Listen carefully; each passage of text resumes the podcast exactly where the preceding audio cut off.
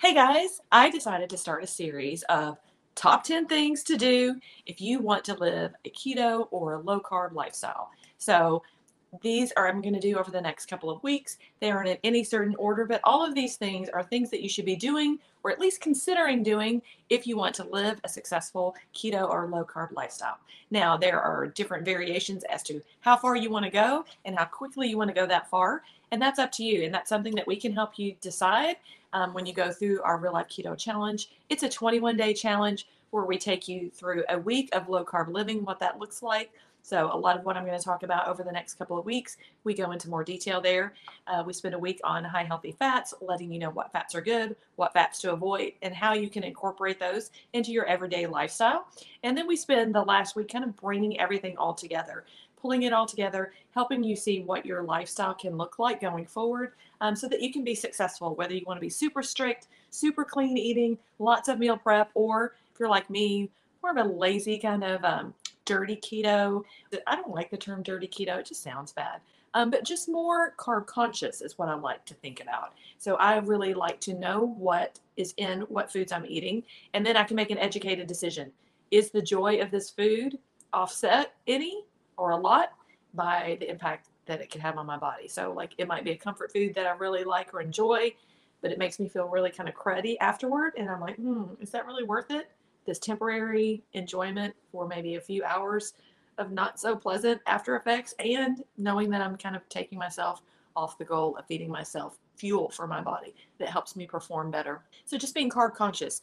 And, you know, pizza to me is one of those things, absolutely worth it. And I've tried different types of pizza, um, you know, the cauliflower crust, things like that. Just doesn't hit the spot for me. So I plan my lifestyle around having pizza, regular pizza on a pretty regular basis, pretty much weekly. But I make other choices to kind of compensate for that. We can help you in a real life keto challenge, teach you the basics, and help you find a lifestyle that works for you going forward. But what I'd like to do over the next several weeks in our time together on these lives is talking about 10 tips of things that you should be doing on a low carb or keto lifestyle. And number one, not going to come as a big surprise. You should be cutting down the bread. I'm not saying you have to cut it out altogether, but bread is one of those things that really doesn't have a very big place in a keto or low carb lifestyle. Bread has a lot of carbs in it, and it keeps you on that carb cycle where you eat carbs, it makes you want more carbs, so then you eat more carbs, and never ends.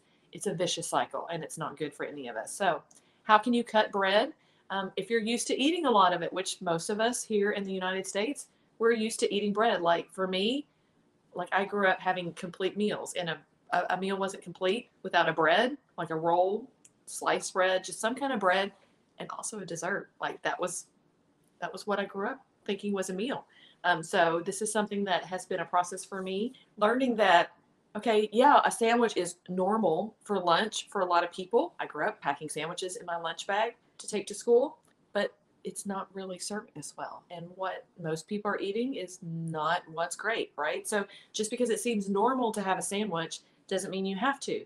So sometimes, like, I realized I don't even enjoy the bread on sandwiches because I like mayo on it or I like mustard on it. And then the bread just gets kind of gummy and soggy and gross. So it's not even something that I actually, when I stop to think about it, really enjoy. It doesn't really add anything to the sandwich. So sometimes I'll just do like a roll up. I'll take cheese and meat, like turkey or ham, roll it around string cheese or roll it with cheese and eat it without like actual bread. Sometimes I'll have like a fun dip and I'll dip my little roll up in it. And you can buy if, if you're kind of on the go. Um, I know that we bought at Costco, I think at Sam's, and I think at Aldi's before string cheese wrapped around um, like with pepperoni or salami. And so those are things that you can find. I've even seen them at gas stations. So don't feel like it has to be something like super weird or super hard to do. You can just do that. And to me, I was like, well, that's weird. That seems kind of like an appetizer, not like an entree, like not like the main thing for my lunch. Says who? Right? So just because it's normal, just because it's what you grew up doing, doesn't necessarily make it right for you. So it's not weird, it's just different. And eating differently can get a different result in your life. So, insanity, the definition of that is doing the same thing over and over again, expecting a different result.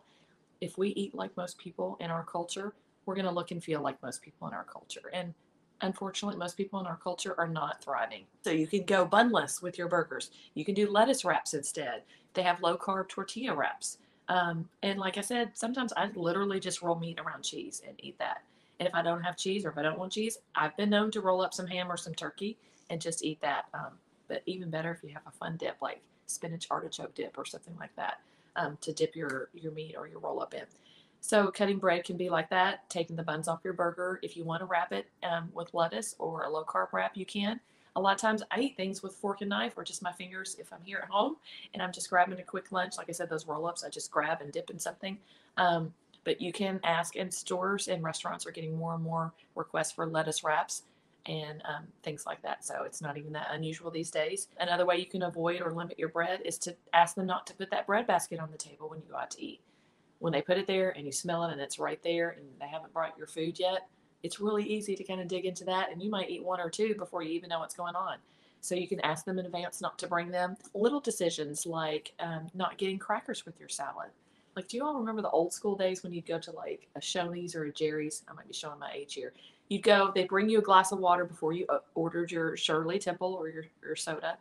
And then they bring you a little salad. And it always had like saltine crackers, like a little package, individual package of them on the side, or those club crackers. And you would just eat that because they brought it to you. Like, we don't need to eat that. I don't even really especially like those. So try not to eat out of habit or just because it's placed in front of you, whether it's a bread basket or a basket of chips or crackers on the side of your salad. Speaking of salad, ask for it without croutons, right? And maybe if you really, really enjoy croutons, like my husband enjoys croutons at a couple of restaurants we go to, I'll take them all off, but just a few. So he has a few to eat, but he doesn't eat as many as he used to. To me, that's a win, right? We're looking for better, not perfection. So maybe don't get the croutons or don't get so many. Maybe don't eat like three or four rolls while you're waiting for your food. And if you want to eat one, if that's an important part of the meal for you, just count it in your carbs for the day. Maybe treat it like dessert. Back to pizza. I admit freely, I love pizza. One thing that I've done over the years is move toward a thinner crust. I've tried alternative crusts, the cauliflower, the other low carb crusts. Not as big of a fan. It doesn't really serve my taste for pizza, my craving for it. Um, so I've moved to a thinner crust. Like I load up on toppings. I add more veggies, more cheese, more just meats. I add that so I get full, but I don't fill up on a thicker crust. And just be mindful. Like if you're eating pizza and you don't really enjoy the crust, you don't like the edge of the crust, just eat to the edge. You don't have to finish it. You don't have to eat that crust. Something else I've done before when I've made pizza at home is I'll just take sauce and cheese and veggies and meat and I just heat it up on a plate. I don't use bread at all and I just eat it almost like it's a casserole, except there are no noodles in it. And I just eat it. I get all the flavor with none of the guilt. So um, that's something else that you can think of doing. If you really want pizza, if you really want a sandwich, if you really want buns, the good news is there are lots of more keto and low carb friendly alternatives and options than there used to be. So I just went into my pantry before hopping on here, and this is keto crackers. Okay, I think we got this like at Costco, and it's made with almonds, hemp seeds, pumpkin seeds, no added sugar, four grams of net carbs per serving, and it's gluten free for those of you who are um, concerned about that. So this is something that if you really want crackers, if you have a dip and you're missing your chips or um, you're just wanting something, you can get a cracker, maybe with your salad that's keto friendly, made with nuts instead of the bread. There are lots of keto friendly. This one's actually called keto friendly bread bread options. They make hamburger buns, hot dog buns, sliced bread. Is this a perfect choice? No. When I read the ingredients, it's got like soybean oil and some other things. Not my favorite choice of ingredients, but replacing our other bread with this bread is an awesome, awesome switch, right? It's not perfect, but it doesn't have added sugar, a lot fewer carbs, and so we're not derailing ourselves if we want to have a sandwich. But like I said, think about what you enjoy. Be carb conscious you might be like me and realize I don't even like the bread on those sandwiches. It gets soggy and gummy in my mouth and I don't enjoy it. So that might be you. So you can avoid it that way. But if you like the bread, if you like the comfort of having a sandwich, look for keto friendly alternatives and just check those out and maybe use those instead of your traditional bread. So that is the first of 10 tips on how to live a low carb keto lifestyle. So over the next couple of weeks, we're going to unveil the other nine. They're, they aren't in any certain necessarily like a ranking order. So you've got to tune in to get all 10 of them because they will all help you on your low carb keto journey. We hope you enjoyed watching that video as much as we enjoyed making it. If you did, give us a thumbs up. Also, check out these other great videos we've made for you. And if you want more of that great keto content, be sure to subscribe to our channel and hit that bell so that you get notified of all of our new videos.